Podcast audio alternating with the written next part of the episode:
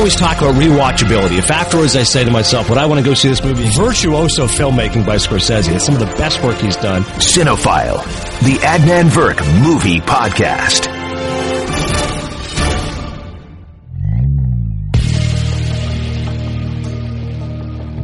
We're getting more gifts. Uh, l- let's start there. We are getting more gifts in the mail from anonymous sources. I finished the Martin Scorsese book by John Sean. I'm just going to assume the publisher, Abrams, has heard of the podcast, has heard that we do Scorsese stories, and sent me the book. It's phenomenal. 276 pages, big coffee table book. I loved every second of it. I finished it. I implore all of you to go buy it if you have any interest in the greatest director of all time. We're getting more gifts. Now, Stanzik, if you can describe for the audience what I'm holding currently in my hand. What do you see here? It says movie buff. It looks like playing cards, doesn't it? It just says movie buff. They so, look like playing cards for a 90 year old. so I open these up and I go, oh, okay, this is pretty cool. It's probably, I, I don't play board games or card games, but this kind of maybe get back in that groove of things. But you open it up and it's just like it says take five, take five. Okay, fine. You go to the other side. It's just like a deck of cards that says quote or reverse angle or actor. And I'm like, hang on a second. I like games like if it was an actual card saying, this actor was a grifter and loves high fidelity, but you always know with him you could say anything. Oh, who is John Cusack?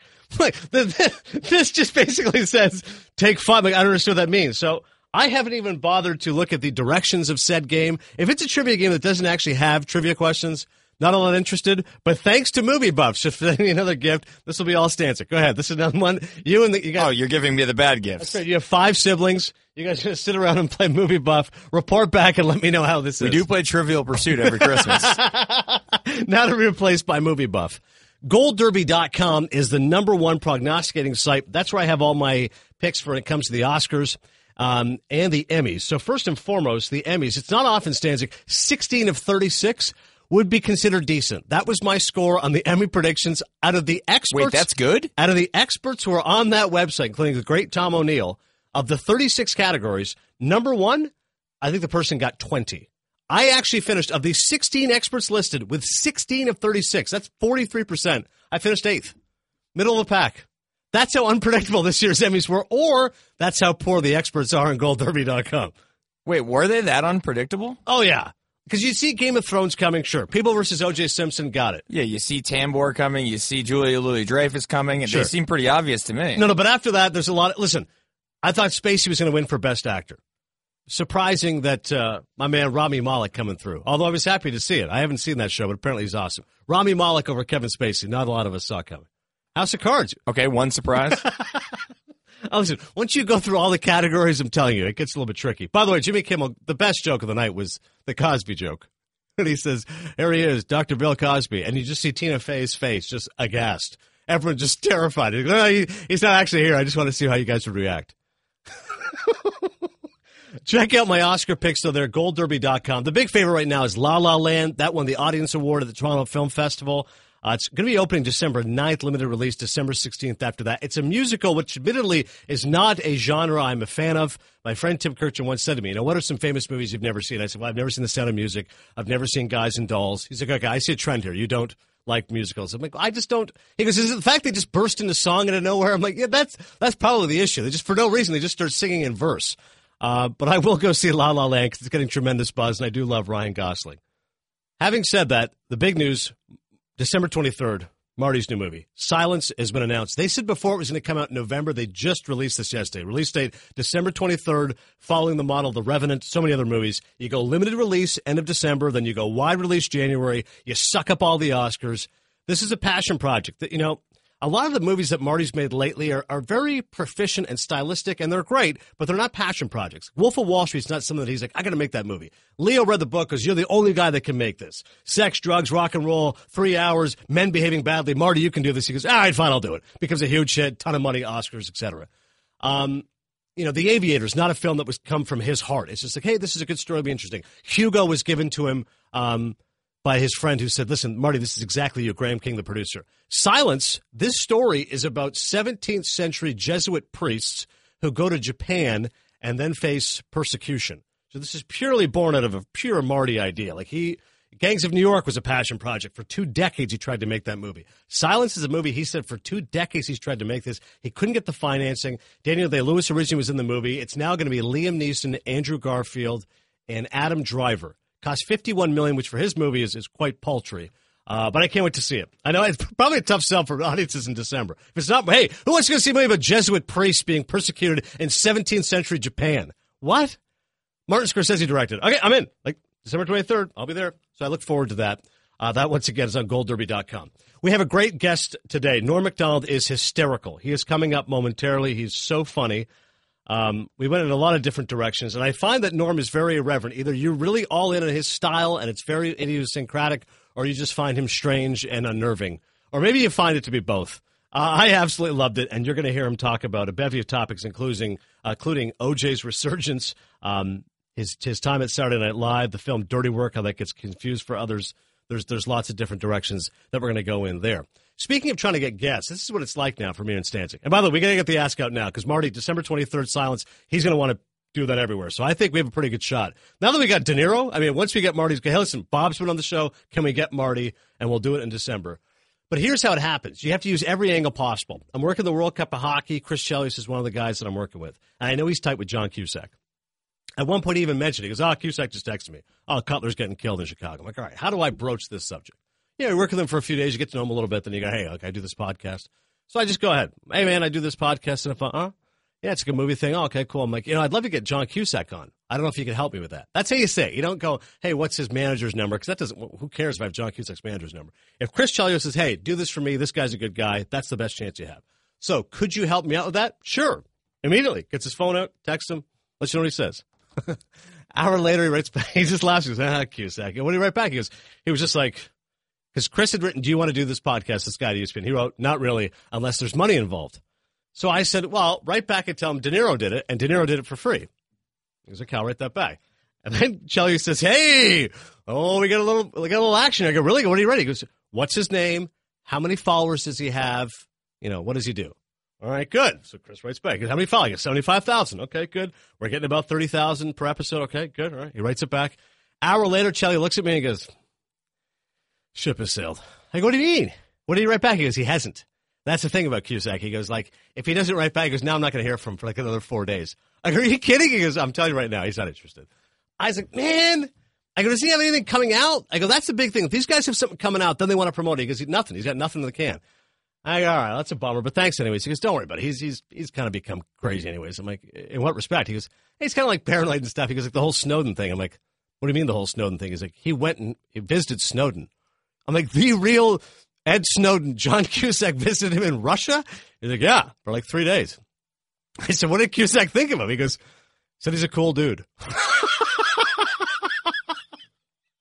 I said, so what does this mean? He goes, well, now Cusack, like he's he's kind of paranoid. Like he's like I think the government's watching him now. Like he's like he's kind of. I'm telling you, he's a close friend of mine. He's a little crazy. Like he's a little worried now. Like he thinks his phone's wiretapped and emails. And I'm like, all right. Well, we didn't get John Cusack, but at least we got a story, and that story dovetails into the movie that I'm reviewing first, which is Oliver Stone's new film Snowden, and it stars Joseph Gordon-Levitt, and I think it's first and foremost, it's Oliver Stone's best movie in 17 years. I mean, this is one of the great filmmakers of our time. Won Oscars for Platoon, which is one of my favorite war movies. Born on the Fourth of July, which I think is still very powerful. Um, Any Given Sunday, which I think is a great baseball movie. Very stylish movie in U-Turn. Uh, you know, Nixon, I think, is an underrated biography. But he hasn't made a great film since Any Given Sunday, which was 1999. Like he's made The Savages, he made Wall Street 2. Like there's uh, W, which is very goofy and cartoonish and like a caricature. So Stone actually hasn't made a really provocative Oliver Stone type movie in a long time. So when Snowden comes along, you go, oh, this is perfect. Paranoid, government intrigue, you know, preying off of people's fears and insecurities. I'm like, that's that's the Oliver Stone that I'm looking for. And thankfully, I think in many ways this movie hits the target. Uh, and the big reason why is he's got Joseph Gordon-Levitt, who's a real chameleon as an actor. I think he has a lot of versatility, and he's shown that in his career. And I think as as Snowden he kind of inhabits him and makes him fully formed. You know, you've seen Snowden interviews. I saw Citizen Four, the documentary, which won the Oscar, which is about him.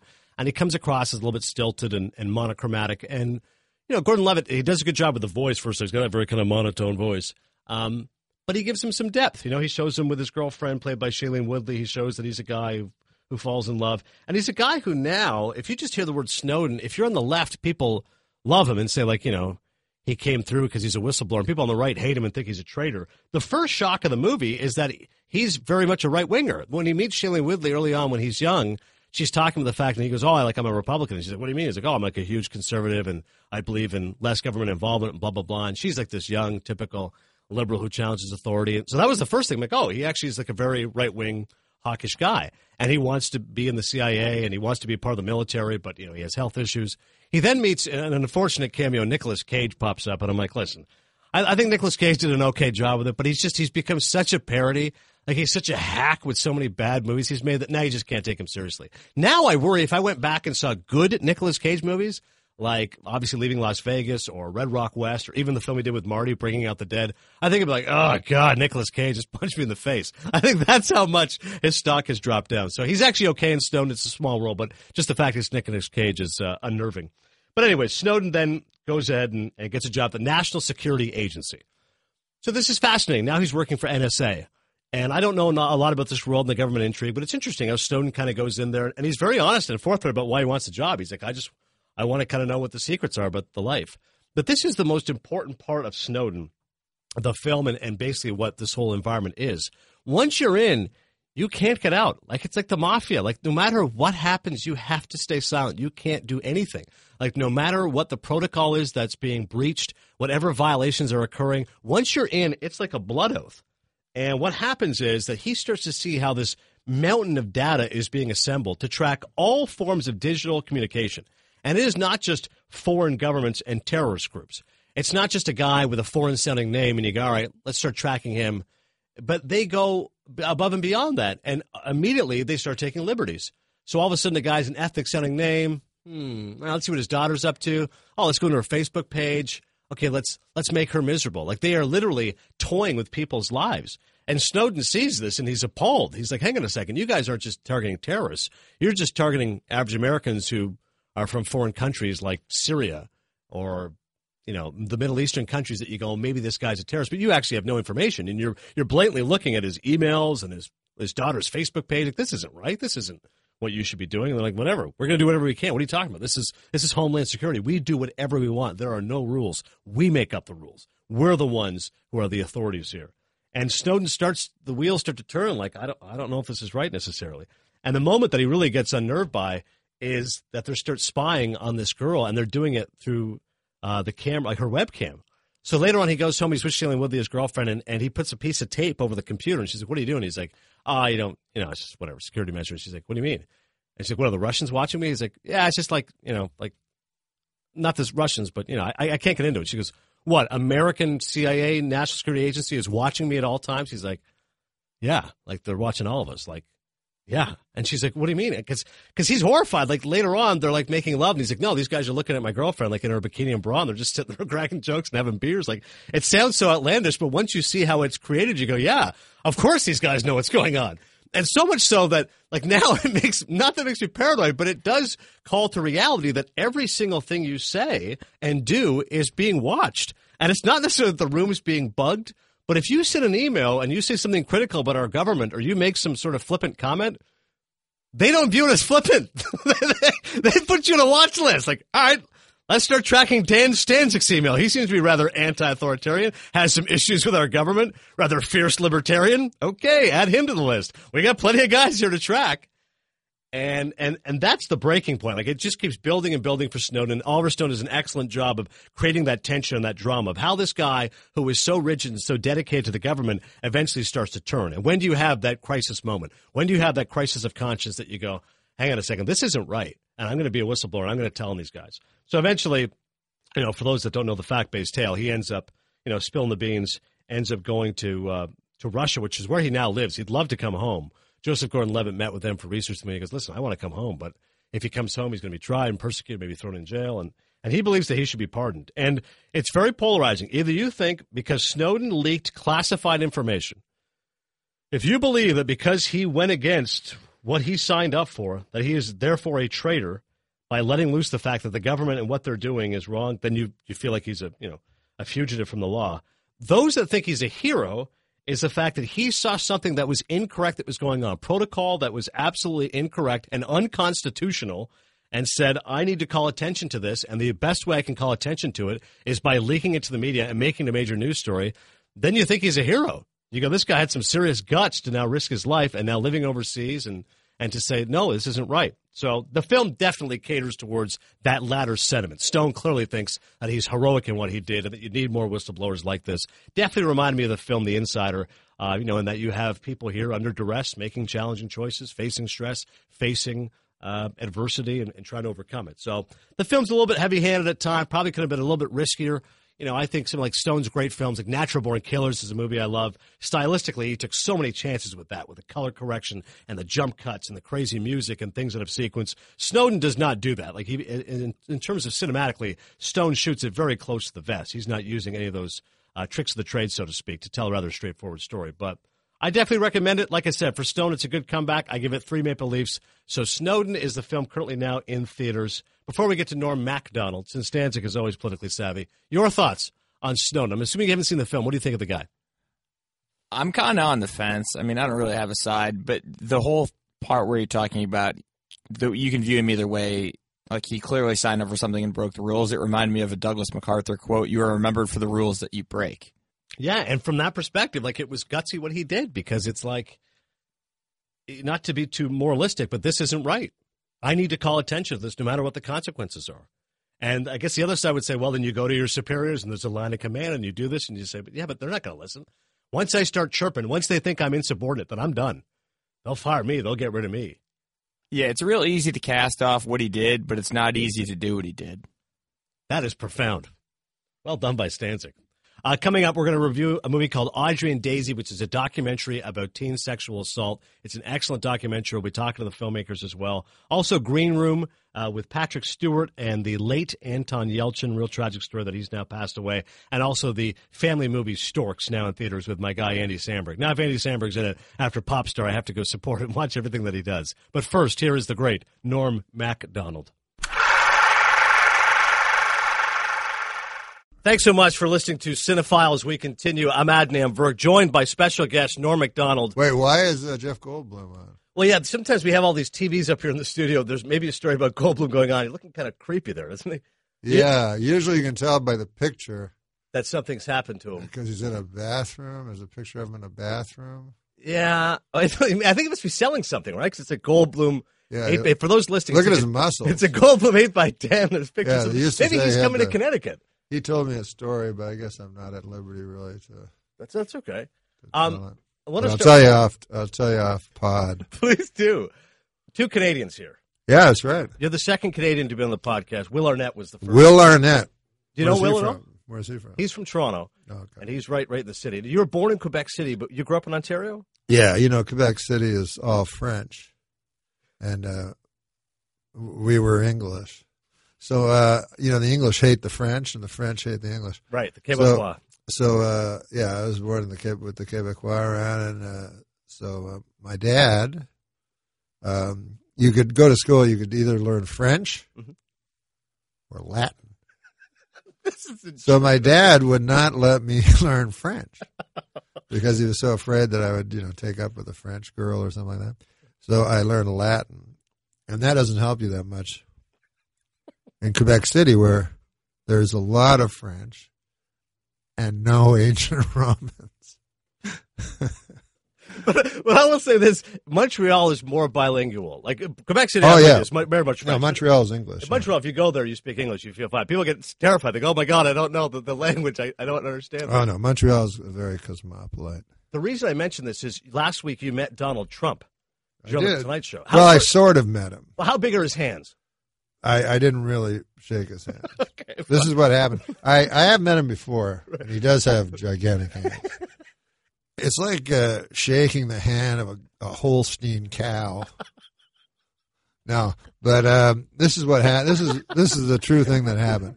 There's like about four minutes difference because I had to follow him, you know. So he leaves in the hall, and I'm in the hall, and I'm going to go on. Right, I'm the second guest. Mhm. First time ever, I'm the second guest. Thanks to Trump.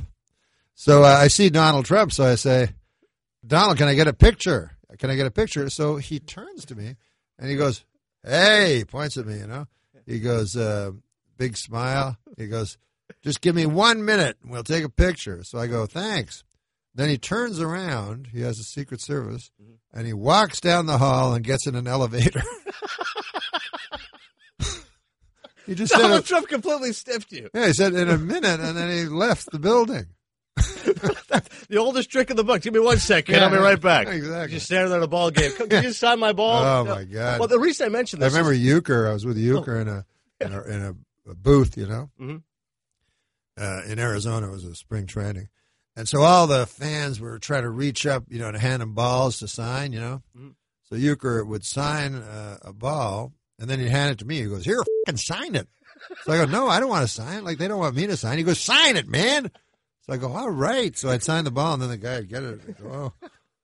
Like I completely devalued what value Uecker had just put on the baseball. That's not true. It's more value was with that. Probably worth less than an actual baseball at that point. I want to get your thought. With this is why I'm concerned I about mean, the a election. store bought baseball. Be- Because as Canadians, you know, we're not allowed Yes. to vote in this country. I no, we can't vote. And people keep saying, no, you have to. Barry Melrose is like, no, you have to apply for U.S. citizenship so you can vote. This is the most important election of our time. And I looked up the rule. I don't know if you ever did, went this far, but in order to apply for U.S. citizenship, there's a caveat there, Norm, that says you must renounce all loyalty to any other country. And I said, hang on a second. Like, I'm proud to be an American, but I'm a proud Canadian. I You can't, can't be a loyalty. dual citizen. No, it's it's you can, but you have to renounce loyalty to Canada. Oh, I said, see. I, don't want to renounce loyalty. Yeah, yeah. Is yeah. that your reasoning as well? That you've never? No, my reasoning is that the test is way too hard. You know what I mean? How many Supreme Court justices? Are there? Yeah. How many stripes on the flag? I don't know. Like our flag has a uh, uh, a, a leaf.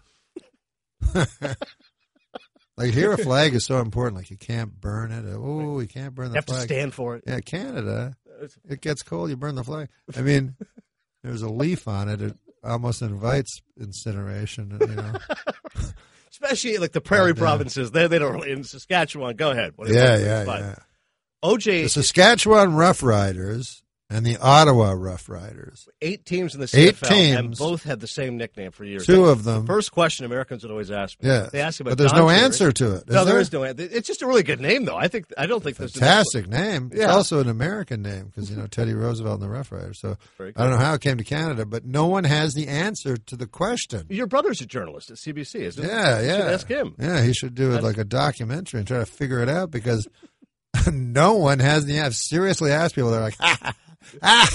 they laugh, and I go, no, but seriously, ah, yeah, it's funny because you know you used to listen to uh, football games on the radio. Mhm. It would be very confusing because they, you know, they'd go, the Rough Riders have it at the five yard line. Bad news for the Rough Riders. If the Rough Riders get it here, the Rough Riders are in big trouble. You know, you go, what the, f- what's going on? So SNL Weekend Update, you were tremendous, and so much of it was not only your delivery but also your fearlessness, and it's one of the greatest jokes ever. I encourage everybody to go look it up.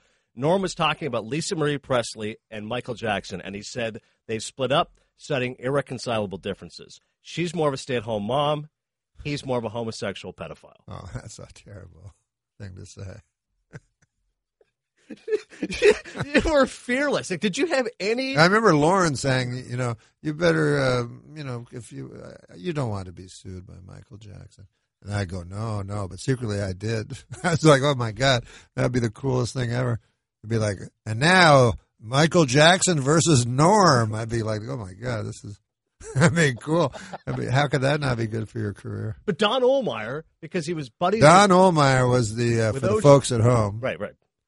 was the uh, executive in charge of entertainment uh, for the entire uh, network of NBC. and only because you were making scathing, hysterical jokes at O.J. Simpson's expense, who's now back in the news because this show was a huge hit. He's back in the news. Well, the show, I should say, his name is back in the news. Like the Emmys, Sarah Paulson won, the show won. what show? Oh, oh, The- oh, you know, oh, People oh, versus O.J. Simpson. Right, right, right. And then the O.J. documentary, 30 for 30, Yes, which is on. ESPN. And, and I think you should get more praise for the fact you were attacking him rightfully so. And just because Ohlmeyer was buddies with him, it was like, hey, hey, you can't touch O.J. It's like, what do you mean? Like everyone. yeah, why wasn't I in that movie? Oh, the 30 for 30. That's true, actually. or the uh, three for there? Yeah, they could have put that on. Just, Or the the dra- the drama. You know what I mean? yeah, yeah, people versus They could have had like Jay Mohr going, "Hey, Yeah. what's going on?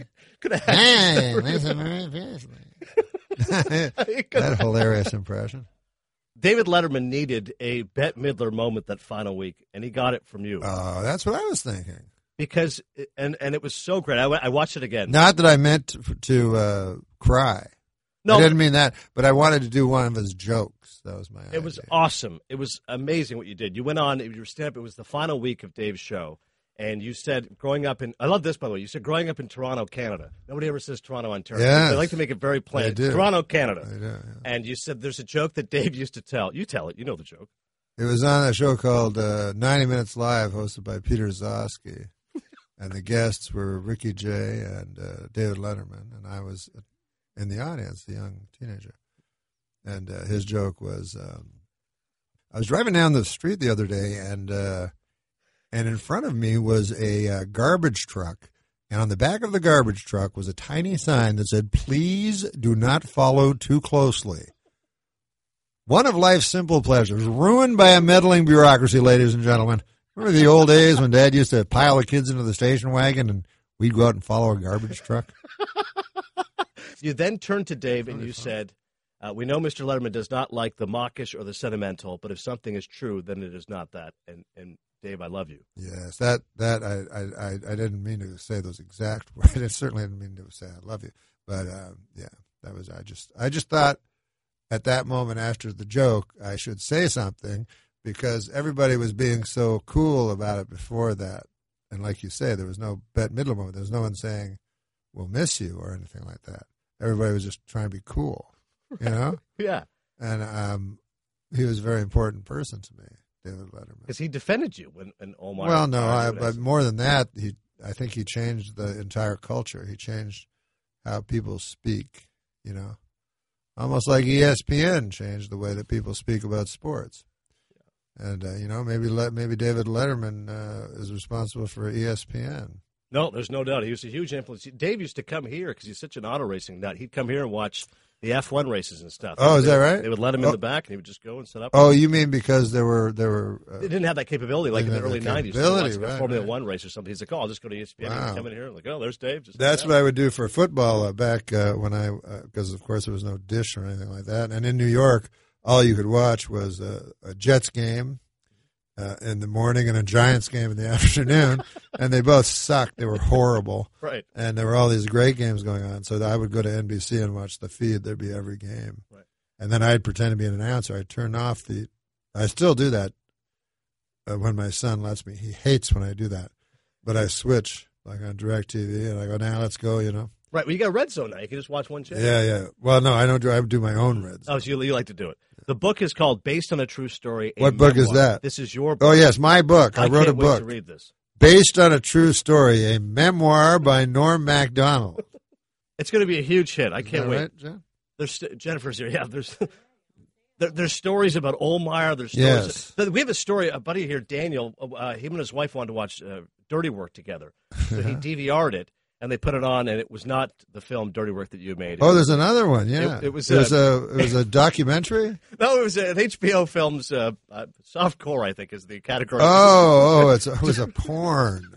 You know, one time in my uh, in my hotel room, uh, I, I you know, when they before you know the computer and everything, the only time I'd ever see pornography was in a hotel, and uh, sometimes they'd have like the weirdest one they'd have like soft core pornography.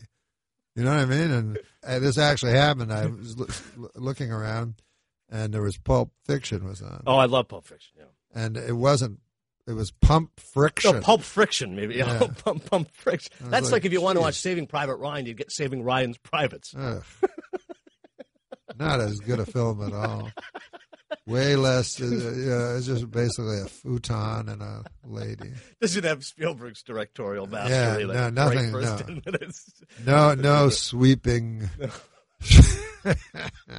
no sweeping crane shots. Right. Just a lot of uh, you know a lot of close ups of uh, what looks like uh, it should be on a medical channel of some sort.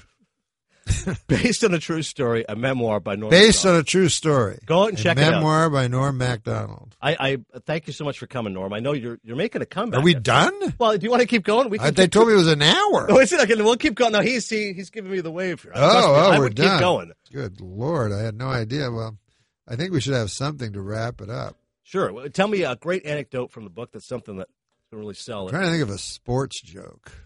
Well, you've made a few. Of Well. I'll tell you this. You want to know why? Best this, OJ this joke is not a told. joke. This is not a joke. okay. For, But I'm. But I'm. Uh, uh, I used to be a very heavy sports gambler.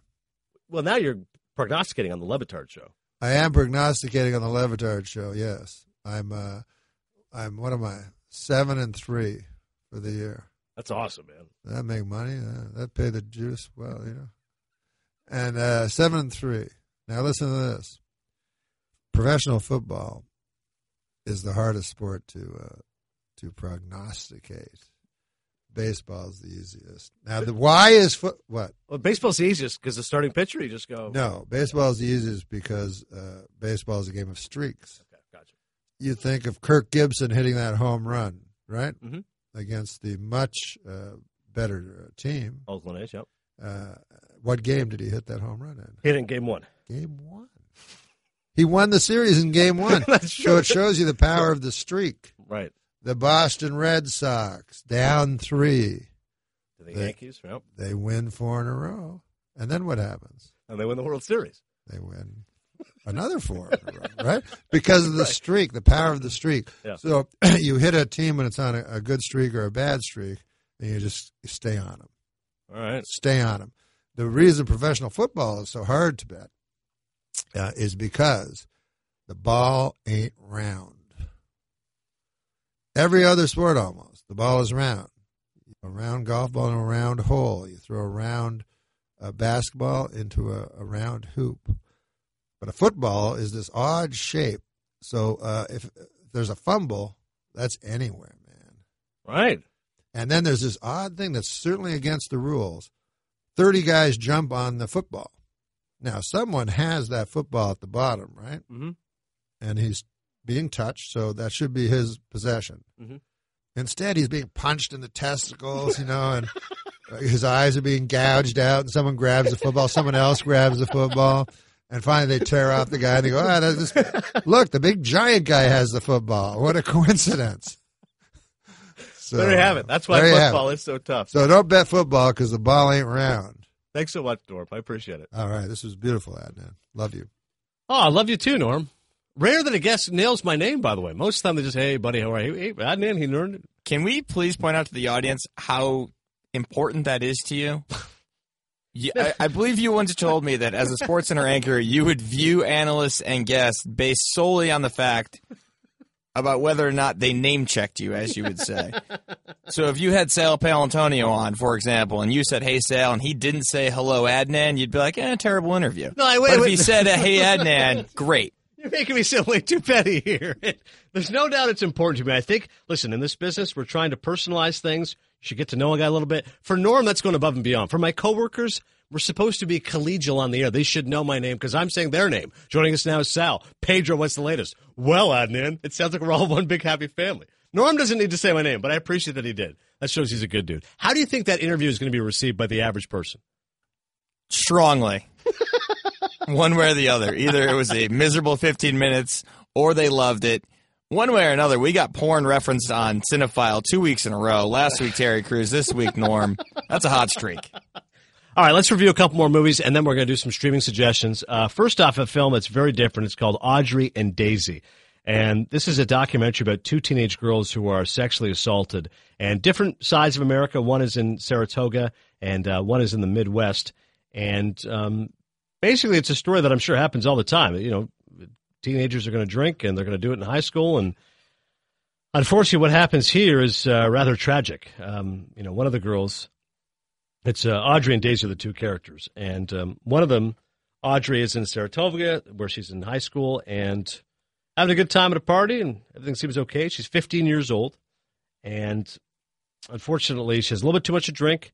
And what happens is a bunch of her so-called friends um, end up taking her clothes off and then writing all over her with like a marker. So they're putting like you know lewd jokes on different parts of her body, um, and then it's later revealed that you know one of them actually violates her as well. Um, when you're watching the film, you're just, you know, obviously you're you're taken aback by the behavior while at the same time recognizing that it happens. Like the, it, it goes from that, uh, you know, boys will be boys, girls will be girls. Everyone just has a drink. 15 years old. So one thing leads to another. To okay, wow, that's awkward to, oh my goodness. And in the case of Audrey Pott of Saratoga High School in Saratoga, California, she has too much to drink. Guys right all over her, make jokes. A couple violate her in a very inappropriate manner. She wakes up the next morning, doesn't remember what happened. And then what's different about this story in this documentary is the use that social media plays. And the way that she ends up being affected by this is not by what she hears from students the next day she's at school, but it's abuse of cyberbullying. And it's all the comments that she gets on her Facebook page. So the film very smartly tracks, you know, in real time. So it's like the incident happens and then she starts writing to her friends like what happened and like, you know, you guys are supposed to be my friends. Like, oh, we were just being funny. We're just having a good time. And I said, but wait, I don't remember what happened. Like I got marker all over myself with like all these gross jokes and stuff. And like, this isn't funny. And, and she's it's just such overwhelming shame she feels and embarrassment. And you know, she goes to school one day. Her mom picks her up. Her mom says, "Yep." She went to her room, uh, went to take a shower, and then like ten minutes later, her mom goes in there and, and she's hanging. You know, like she she killed herself. And you're stunned watching the film because you go, "Oh my goodness!" Like I, I I get that this happens. I get that it would be incredibly painful and, and shameful and humiliating, but you don't have to kill yourself. Like you can deal with this somehow. But then you watch it and you go, well, how would you deal with it? Like if you're a 15 year old girl and everyone's laughing at you and, and everywhere you go, you feel like everyone's judging you and your self esteem is already low to begin with and you feel like you had friends, but now they took advantage of you. And it's, it's awfully sad seeing just how the parents are affected by it because now they want justice. Now, here's the second part of this. One is these incidents happen. Two, sexual assault is notoriously difficult to convict in this country. And the guys that are then called in to talk about it say, yeah, okay, we are just having a little bit of fun. Okay, we had a few drinks, whatever, but a, everyone's going to collude together. You know, it's tough to really get to the truth. And B, like just to get a conviction the way the law is set up, it's incredibly difficult. Um, so Audrey's accusers don't end up getting much. I think it's maybe I don't even want maybe a month in jail. Like it's incredibly light sentence. I don't even it's that. Maybe it's like a, a probationary sentence or like a halfway house. It's it's awful. The other story is about Daisy Coleman, who's 14 years old, and her 13 year old friend Paige. They're in Maryville, Missouri, and uh, same issue here. A few drinks at a party. get drunk. One of the guys takes advantage of her. Uh, the story, the way it's told by the brother, is, is, is heartbreaking. He says that he, he woke up and he saw Daisy outside, and her hair was frozen uh, to the ice outside on the lawn, and like literally just to lift her head up, like he had to like chop the ice off, and like she was just blue and frozen. And one of the the accused says that what happened was that okay, we had a few drinks. One of the guys took it a little bit too far. Then we're like, all right, we got to clean this up. And then they just dropped her off outside. Like, just the inhumanity, the fact that you're that uh, cold and, and, miserable. You don't have a heart that you just you just leave a 15 year old girl outside frozen. You're like, oh, let's just let's just get out of here. Like, there's the body. Okay, we didn't kill her. Just figure it out. And the brother is obviously incensed, and he wants to exact justice. And the parents are trying to get justice. But again, it's the same thing. It's all the cyberbullying. It's all the, the Twitter and Facebook and Instagram, and you're getting made fun of. And like, how do you how do you react by this?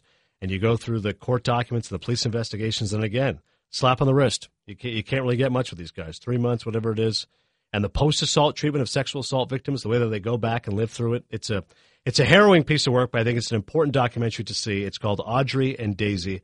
It's directed by Bonnie Cohen and John Shenk, and it's currently on Netflix. It just started. Uh, being available streaming as of September 23rd. It was released at Sundance earlier this year, but I definitely recommend people to check out the film, Three and a Half Maple Leafs. Um, the basics of it I've kind of outlined, but trust me, when you, when you, actually see the story and see how it unfolds and the power of it, it really is quite moving. And um, it's a real tragedy that Audrey is no longer with us. And even though Daisy is alive, as the documentary shows, she really has changed. She went from this really kind of sweet, innocent, uh, you know, bucolic lifestyle to now she's very kind of dark and morose and you know, dyed her hair and tattoos, and she's very kind of has a lot of dark thoughts and demons, and you just go, you know, one person's dead, one person's alive, but her life is irreparably changed because of this incident. So it's a um, it's a rather sad story. It's a rather sobering documentary. But I do encourage it. Audrey and Daisy, I give it three and a half Maple Leafs. Uh, the next one I want to touch on is called Green Room. Uh, this is currently out on on DVD and uh, Netflix, um, and it's a real disappointment. It got excellent reviews, uh, which is why I wanted to see it. I said, well, okay, it's just a thriller. And uh, Patrick Stewart's in it. Patrick Stewart plays the bad guy. So originally I'm like, okay, I'm in for that.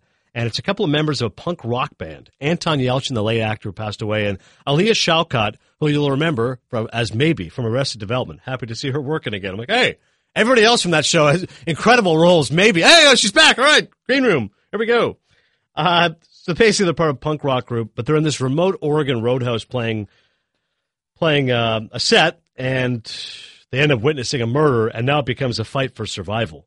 So it becomes a real horror film. It's written and directed by Jeremy Saulnier, and I guess the reason why people liked it was because uh, its grittiness or the fact that it was really kind of put you in that scene. But I got to be honest with you, I thought it was one concept and that's it, which is members of a punk rock band see a murder. Now they're stuck in a room. It's called Green Room. They're being terrorized. That's it. To, to me, it was a rather rote thriller and nothing all that substantial. Um, I guess the, the the aspect that is different is that they're being terrorized by a bunch of neo-Nazi skinheads. And again, this is the thing. I'm like, oh, it's Patrick Stewart. All right, Captain Picard here getting down and dirty, but it's a small role for him. He's only in maybe 20 minutes. And I would think an actor like that, like if he's going to play the villain, either he's going to be like so cold and menacing, or he's really ramping it up and he's just like wildly over the top. Instead, he's neither. He's just kind of there and kind of. And uh, I'm surprised it got good reviews, to be honest with you. On Rotten Tomatoes, people really like it, but I was disappointed. I'm giving Green Room one and a half Maple Leafs. As far as a good shock thriller goes, uh, it was not shocking or thrilling to me. Uh, last one, I just want to quickly mention Storks because uh, Andy Samberg's in it, so like I said earlier, I have to watch everything he does. Uh, good movie with the kids. I went saw it. I give it three Maple Leafs. Uh, again, we still haven't had a great kids film so far this year, um, but it's a sweet story about how babies are delivered and – Samberg plays one of the storks, and Kelsey Grammer, who has a great voice, great gift for voice acting. He's like the evil, menacing stork. Um, but without giving away too much of the story, it's just really colorful animation, kind of a hyperkinetic plot, which is rare to say for a kids movie. Like Inside Out's one of those movies that kind of has a frenzied plot, but this one also, you know, the storks being rescued, now they're catching babies, now they're fleeing, now they're all over the place. It's, there's actually quite herky jerky, but it actually worked with the color. Um, remind me a little bit of the film Happy Feet in that it had a lot of good colorful animation, but kind of a kind of a wild plot at times. So listen, good kids movie, good voice work, really sweet ending. If you like babies, you're all in. Three stars, three maple leafs. I'm sorry for storks. Continuing my love here for Andy Samberg. Streaming suggestions. Uh, a few great ones here. Grizzly Man is currently on Netflix. The Werner Herzog documentary. It's it's insane. It basically Werner Herzog, if you don't know his filmography, does uh, creepy and bizarre and oddball about as good as it gets. And Grizzly Man fits in that mold. Basically, if you like grizzly bears and the nature and the wild and wonder about what that world is like and want a documentary that puts you in the heart of it, go watch Grizzly Man. Patton, the great George C. Scott film, uh, war film. Of course, he won the best actor for it. I don't uh, think it holds up great. It's 1970. The movie came out, and you know now you've seen war sequences that are better, like Saving Private Ryan and Platoon and Glory. But the first 10 minutes of Patton, awesome. It's just him standing in front of an American flag giving the speech. It's one of the great openings in American cinema. Go back if right now go on Netflix, watch the first 10 minutes of Patton just to get a sense of that awesome George C. Scott speech uh, just about patriotism. And it's not necessarily that you agree with the speech because he comes across like a big blowhard, but I love the fact that that's exactly what George Patton would sound like, look like in terms of total immersion. George C. Scott gets in it right away, and it's a powerful way to start a movie. Just right to the camera. Here we go. Also, quiz show. We've talked a lot about John Turturro, uh, his renaissance with the film The Night of. He's also great in that Robert Redford film, 1994. As uh, those who have listened know my disdain for Forrest Gump and the fact it beat out Shawshank Redemption and Pulp Fiction for Best Picture. Also, what came out in 1994, Lion King, which is a great animated movie, and Quiz Show, which is a fantastic film. It's about a uh, uh, quiz show, obviously makes sense with that title. And Ralph Fiennes is one of the contestants in the show who gets answers fed to him through his ear. And Herbie Stempel is Turturro, who d- does not do that. He actually plays the game the right way because he's this nerdy, geeky Jewish guy with bad teeth, bad hair, big glasses. Like, you know what? He's not that photogenic. Fiennes is good looking, handsome. He's going to be the star of the show, which is called 21. And Rob Morrow plays the journalist. Terrible Boston accent by Rob Morrow, but he's okay in the movie hasn't done much since Northern Exposure. That was at the height of, hey, Rob Morrow, we got to get him in this. And he plays the guy who uncovers a story. A uh, wonderful scene between Ray Fiennes and his dad in the movie, which is really powerful towards the end, where he just, you know, he says, listen, you're not just shaming yourself, you're shaming me, because his dad's this very erudite professor. Go ahead, Stanza. Wasn't that based on some sort of scandal with $64,000 question? Yeah. And that's where they use that as kind of a jumping off point. And it, it goes again. It asks questions about ethics and morality and doing the right thing, but it, you you kind of see it from all sides, which a film like that should see. You understand why a guy like Fiennes would say, but it's too attractive to keep knowing all the answers and being the smart guy, and I can't expose this cover up. And Robert Redford directed it. Really good film. It's currently on Netflix. Also, just a few movies here on Amazon Prime. Bowling for Columbine, Michael Moore documentary, one of his best. Uh, definitely ahead of the curve in terms of talking about gun violence and gun control. So it would be interesting, I think, considering all the events happening right now in our country, to go back and watch Bowling for Columbine. The Last Waltz, which I'll talk about another time, Scorsese documentary. It's about the band. It's really good, so go see it. I'll tell a Scorsese story about it another time, but. Uh, really well done, Robbie Robertson. It was influential in terms of concert films because he actually the directing and the shot composition he did to the to the music. So he literally knew the set list, and for each lyric, he had a specific camera move. So when you're watching the film, it's not like just one floating camera and Coldplay's playing. Like on every single shot, he knows to go right to a close up to a guitar, right to the drums, right to Robbie Robertson because he's going to do this on this lyric. So it's really immaculate the way that Scorsese directs it. The Last Waltz, really good documentary, and Misery, one of the great horror movies of the last twenty years. You know about hobbling, don't you?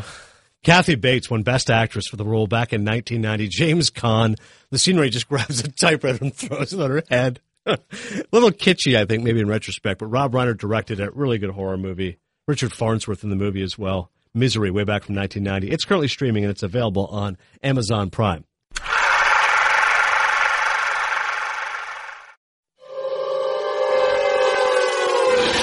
A Scorsese story. Once again, check out the book, Martin Scorsese, retrospective by John Sean, I think, S H O N E. Maybe it's John Schoen. Either way, it's fantastic. So make sure you check it out. Um, one of the stories that was reminded of this, because we've talked so far about all the major ones Mean Streets, Raging Bull, Taxi Driver, Goodfellas, is Last Temptation of Christ. And I, a fun game I found with people who are real uh, cineasts and uh, movie geeks. I say, okay, who is Scorsese's fifth best film? Because most would argue that it's Raging Bull, Taxi Driver, Goodfellas, Mean Streets is the four. And for five, you got some that go, oh, I love Wolf of Wall Street. Some say I love The Departed. Some say Gangs of New York. Age of Innocence is one out of the, out of the box. Real great costume drama he did. Uh, King of Comedy would probably be mine because I think it's so funny and so underrated. But one that people mention is Last Temptation of Christ. And I'll lean on Stanzik here, who was raised Catholic. Lapsed Catholic now? Is that fair to say? Still not going to church, but yeah, raised Catholic. I, you know, I think most people general progression of life here. yeah, but but obviously familiar with all the, the dogma and the disciples. So the, the the, the controversy around the film was this: Scorsese reads the book. I don't know if you read the book by Nikos Kazantzakis. I thought you meant the Bible. Not the Bible, Last Temptation of Christ by Nikos Kazantzakis. He gets the book by Barbara Hershey back when he was making Boxcar Bertha. It took him six years to read the book. But you know this, having you know gone to church and being raised in Catholicism. He said when he found it difficult, and Marty was raised to be an altar boy, like he was going to be um, a guy who really devoted himself towards his faith, but ended up becoming the, you know the patron saint of modern cinema. He said the problem was this: I found that the way that Jesus was described, he was just so holy and immaculate, and I couldn't understand it. Whereas when I read Last Temptation, I'm like, oh, this is someone I can understand. It was a Jesus who was afflicted by self doubt and guilt and frustration and really had to kind of torture himself and torment himself uh, to get these sermons out of him and to deal with all these challenges and overcome what was around him. So that's why I wanted to make the film.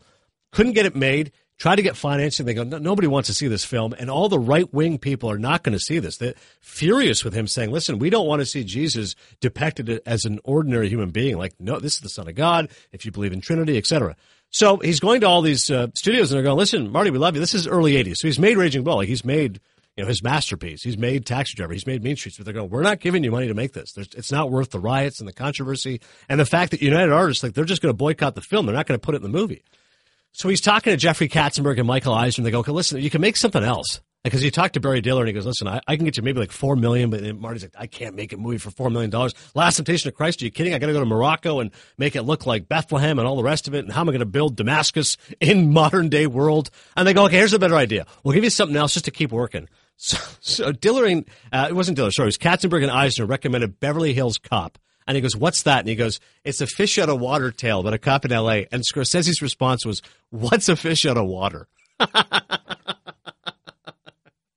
just no concept of these things. Like, could you imagine Beverly Hills Cop, Axel Foley, directed by Martin Scorsese? They also offered him Witness. And he goes, What's that about? And they go, It's about these Amish people in Pennsylvania. And Marty goes, I don't, I know, I know nothing about Amish. I don't know. Harrison Ford, okay, great. Ended up being a really good movie. Peter Weir directed. I think it was up for Best Picture. But Marty goes, I can't. Again, I have to make movies I can relate to. I don't know anything about Amish people in Pennsylvania. No. Long story short, he made After Hours, which we'll talk about another time. But a few years later, he gets the money for Last Temptation of Christ. And I got to be honest with you, maybe if I knew, you know, maybe if I'd read the Bible and, and been really in depth, and I would understand more of it. But at times, the movie's baffling. Like, uh, you have no idea, I think, unless you really understand Scripture, what exactly is happening. There's a few sequences that, that still stand out. One of which is when uh, Jesus, who's played by Willem Dafoe, he gets um, spooked, you know, by the Holy Ghost. He's in the middle of the desert and he has these visions and stuff. And that's where I, I, I, okay, I could appreciate what Marty was going for, this idea of the supernatural. But really, his guy, his version of Jesus is, is meant to be like someone that you could know and feel and is very tangible. And one of the criticisms of the film is Keitel, who plays Judas. Like he's he's playing Keitel like Keitel, like he, he's mean Mean Streets. Like he's not talking like Judas. You'd think like with an accent. Like he sounds like he's from Brooklyn, and it's like a Brooklyn guy playing Judas, and you're like, what? Uh, I, I get that Marty's going for modern day style, but this is a something that happened 2,000 years ago. So I, I didn't think Keitel's got like red hair in the movie. It's all dyed, curly. I didn't think he was strong. Even the film tries to depict Judas not as bad as Christian theology does. So that was another issue. Huge controversy when it comes out. A bunch of theaters boycott it. He, he did get the film made. He was nominated for Best Director. I think the film community just goes, oh my God, I can't believe Marty actually got this movie made. Let's reward him. So he actually was nominated, even though the film didn't make much money. It was a box office dud. Gene Siskel called it the best picture of 1988. He loves it. Um, but the best part of the movie, the best reason to watch it is the last 15 minutes because the title, Last Temptation of Christ, is that once he's being crucified and he's up on the cross, he has this vision of what would his life be if he hadn't accepted God's commandment. And that's the part that really inflamed the right wing establishment Christians who were very uh, upset because it shows him with Mary Magdalene, you know, in the throes of embrace and you know having a child and what life would be like. And it you know it's all meant to be hypothetical. It's just like hey if i didn't accept what god wanted for me this is what my life would have been. I would have been a carpenter. I would have got married. I would have had kids. I would have lived my life and instead i'm going to resist the last temptation. And the last shot is him being crucified and he says the words it is accomplished. They weren't sure what they were going to end it with. Should it be it is accomplished or it is done peter gabriel did the score. It's kind of eclectic. It was good but Last Temptation of Christ. I think it, it, has its virtues. I don't think it stands up with his other films. There are those who think it's a masterpiece, but Sanzik, have you ever seen Last Temptation of Christ? I haven't, but it sounds like you have it on the low end of Marty films. Yeah, it's not one that I that I easily cling to. It's not one that if I see it on TV, I'd want to see it again. Like I said, there's sequences and parts that I enjoy. I think to appreciate his filmography, it's important to see, it, but I, I don't think it really hits the mark as much as it should. And this is the danger now with passion projects. So Passion Project, Last Temptation of Christ, uh, you know, Mean Streets, uh, Gangs of New York, and now Silence. So I hope it all works out. So earlier I reviewed the film Audrey and Daisy, gave it three and a half maple leaves. It's an excellent documentary, currently streaming on Netflix, and a real thrill to have one of the directors of the film, Bonnie Cohen, who directed it along with her husband, John Shenk. Bonnie, thanks so much for coming on Cinephile. I'm happy to. Thanks for having me. You know, Audrey and Daisy, when, when I was talking about it, I realized maybe the audience is thinking, hang on a second, why do I want to watch this documentary about three cases of rape and two American high school students, and one of whom undergoes tragic consequences because of what happens to her, and the other one emerges as a survivor, but clearly is is impacted by it. What would be the best reason you're giving to people to see this? So somebody who says, listen, I don't want to see that kind of subject matter, what is your response to them? It's kind of a multi-pronged response. I, I, I've had that a lot as well. We hear a lot of people say to us, you know, oh, I really didn't want to see that film. I heard about it. I, I struggled because of the subject matter, but then I saw it, and it was such an emotional, impactful, and I know this is a strange thing to say, but beautiful experience because while it's very difficult to see, it's important and maybe one of the more urgent uh, issues of our time. And so it's sort of incumbent upon us all to get together and watch it, as difficult as it is, so that we can have conversations about what's happening. And what's unique, Bonnie, about your film is the fact it shows how cyberbullying has become a real issue now in today's society. And, you know, these issues of sexual assault had happened in the past. And I'm sure that the, the shame and humiliation the victims felt was powerful, but it was done at a different level. You go to school and it's written on your locker and people are passing notes to you, et cetera the way that this film shows and really accurately depicts is how painful it is when it's being done on Facebook and Instagram and Twitter, and anonymous comments are being thrown and just vicious uh, comments and insults are being hurled your direction. How you deal with that? Uh, how did you disseminate going through what happened to both Audrey and Daisy? What material you should show, and at what point do you feel like it's being sensationalistic to just pile on and show? Look at this. This is what these two girls were facing. This is what you need to know what was happening to them. Well, that's a great question. Um, we spent a lot of time trying to kind of titrate that exact balance because at a certain point, you know, a viewer could go numb if they if they were experiencing too much of that. But what we really tried to do, and this is how we used um, the advice of our own teenagers and their friends, we wanted to get the role of social media in the film just right, so that teenagers actually related to it. Um, so we spent a lot of time kind of figuring out how to depict it almost as another character in the film. And in terms of the things that were said to Daisy and Audrey and Delaney uh, we wanted to give just enough so that you could have the feeling as a viewer as to how overwhelming that kind of barrage of commentary could be on your own psychology should it be happening to you. And then if you can imagine yourself as a teenager where, you know, your brain is still developing and you're trying to make good decisions and have good judgment, if that kind of stream of commentary was coming at you, what it would what kind of effect it would have. So we wanted to do just enough of it to have that effect, but not too much to turn it into kind of a sensationalized, uh, almost ridiculous amount. So uh, we, though, everything that you see on screen uh, in terms of the social media, they, those are actual comments and conversations from the transcripts of the accounts of those girls.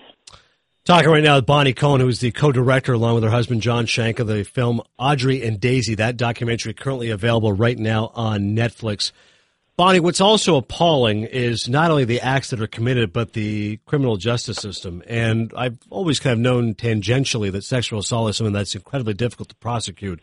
But seeing your film, it really calls into attention that these guys are committing vile, heinous acts and yet are getting absolute wrist slaps. What, how did you deal with the indignation of, of seeing what the punishment is for these guys? Uh, you know, that's, that's really hard because uh, it's it's it's incredibly frustrating, and the injustices are so real. And of course, through the making of the film, I think the what became very apparent to us in our dealings with the families who've gone through this is that trying to get justice in, through the courts, through our legal system for these kinds of cases, is really an uphill battle. They're very hard cases to prove and to litigate and to find justice. So you know, one of the reasons we made the film was to kind of show some alternatives to the justice system. You know, show how how you can take your own life in your hands and and become an activist and find other girls or boys who have been through something like this and find support that way because it is a very frustrating legal proposition. Um, I, I don't know what to say other than we made the film for that reason the frustration that we felt over the injustices is why we went into this subject to begin with. So um, I, I, I think that I, I think that there's a very kind of interesting balance and walk, uh, you know, tightrope to be walked between finding justice, but also remembering that you know, in, in a number of these cases, certainly at least one in the film we made, uh, the boys are really young. You know, this happened when they were 14, 15 years old, and so you have to be really careful about how to handle juveniles, of course, and uh, and I, I I think we all John and I came away feeling that rehabilitation for these boys and girls is the most important thing we can do as a society, and we're not sure it's really getting done. Yeah, I think that that raises the further point, Bonnie, the fact that you know, like all great documentaries, which your film is, they expose the problem and they really showed in detail and in, at times excruciating detail, but what's important to see is revealed. The counter to that then becomes okay, what is the solution? How do we deal with right. the issue of sexual assault in this country and what the punishment is? What what did you come away from thinking about that issue? You know, I, it, that's also a great question, and, and we hope that people watch the film and come away with some hope, not necessarily, you know, concrete solutions, but a path towards solution. What we found is that you know, early education of our boys and girls is essential around is- issues of sexual assault, sexual relationships, uh, but it's also essential around the use of social media, and that is something that we're just getting our heads around in this country. We don't really have uh, a, a core curriculum around how to use social media, and we're finding that you know the earlier you can get in with kids, sixth, seventh grade, even earlier in some cases and start to talk to them about these issues, this kind of thing doesn't happen. It's the conversations that parents and teachers and adults, coaches can be having with their kids that can help prevent this kind of behavior. So that's number one. And number two is I think there's a character in the film, Charlie Coleman, who is Daisy's older brother, who is seen in the film working with. He's a co- he's an athlete and he's a coach. He's a baseball coach for Little League, and you see him in the film working with his younger players, and you hear him talk about how he likes to talk to his boys about you know behavior towards girls, et cetera, that happen kind of naturally in the course of their conversations. And we hope that that kind of serves as an example, as a model for what boys can do, how they can find support for each other, how they can help guide each other, how they can because you know a lot of bo- most boys out there are good boys. They're not you know these these boys don't start out wanting to commit these crimes and do this kind of thing. So I hope that you know people who watch the film can see Charlie as kind of a leader to, in in the kind of community of men doing the right thing. Yeah, no doubt. He's a good dude, and you can tell he's a protective brother, but also somebody who seems level headed, which is unfortunately a quality which seems to be lacking among most these days. Last one for you, yeah. Bonnie. What do you think the state is of documentaries for all those would be documentarians out there? How tough is it right now to get these films made? Well, I think it's a really, you know, we really feel we've been doing this a long time, and we feel that there's a real renaissance going on in documentary right now. There are so many more platforms Netflix, Amazon, these digital online platforms where you can release your films. There are many more opportunities and outlets for content. So, uh, I, I think we see this as a really interesting and important time for documentary film. There's a lot of interest in it. I think people are turning towards these kinds of movies uh, for a real experience and uh, you know there there are a lot there are many more places to see them and experience them. So we're feeling very positive about the state of the the state of the industry from a documentary perspective. Yeah, I know the film definitely had a warm reception at Sundance earlier this year. Currently available on Netflix. Audrie and Daisy, check it out. Bonni Cohen, Jon Shenk, the co-directors. Thanks so much, Bonni. Really appreciate it. Thanks, man. Appreciate it. Thanks so much for listening to the podcast, Cinephile. As always, we really appreciate you listening. Coming up next time, we're going to have J.K. Simmons, who's fantastic. Met him at Celebrity Softball in San Diego. He's a great guy. He's going to have funny stories. Uh, his new film, The Account, is coming up, and I'll see you at the movies. Don't miss out on the next episode of Cinephile. Subscribe to the Adnan Virk Movie Podcast by clicking the Listen tab in the ESPN app. When you need mealtime inspiration, it's worth shopping Kroger, where you'll find over 30,000 mouth-watering choices that excite your inner foodie. And no matter what tasty choice you make, you'll enjoy our everyday low prices, plus extra ways to save, like digital coupons worth over $600 each week. You can also save up to $1 off per gallon at the pump with fuel points. More savings and more inspiring flavors make shopping Kroger worth it every time. Kroger, fresh for everyone. Fuel restrictions apply.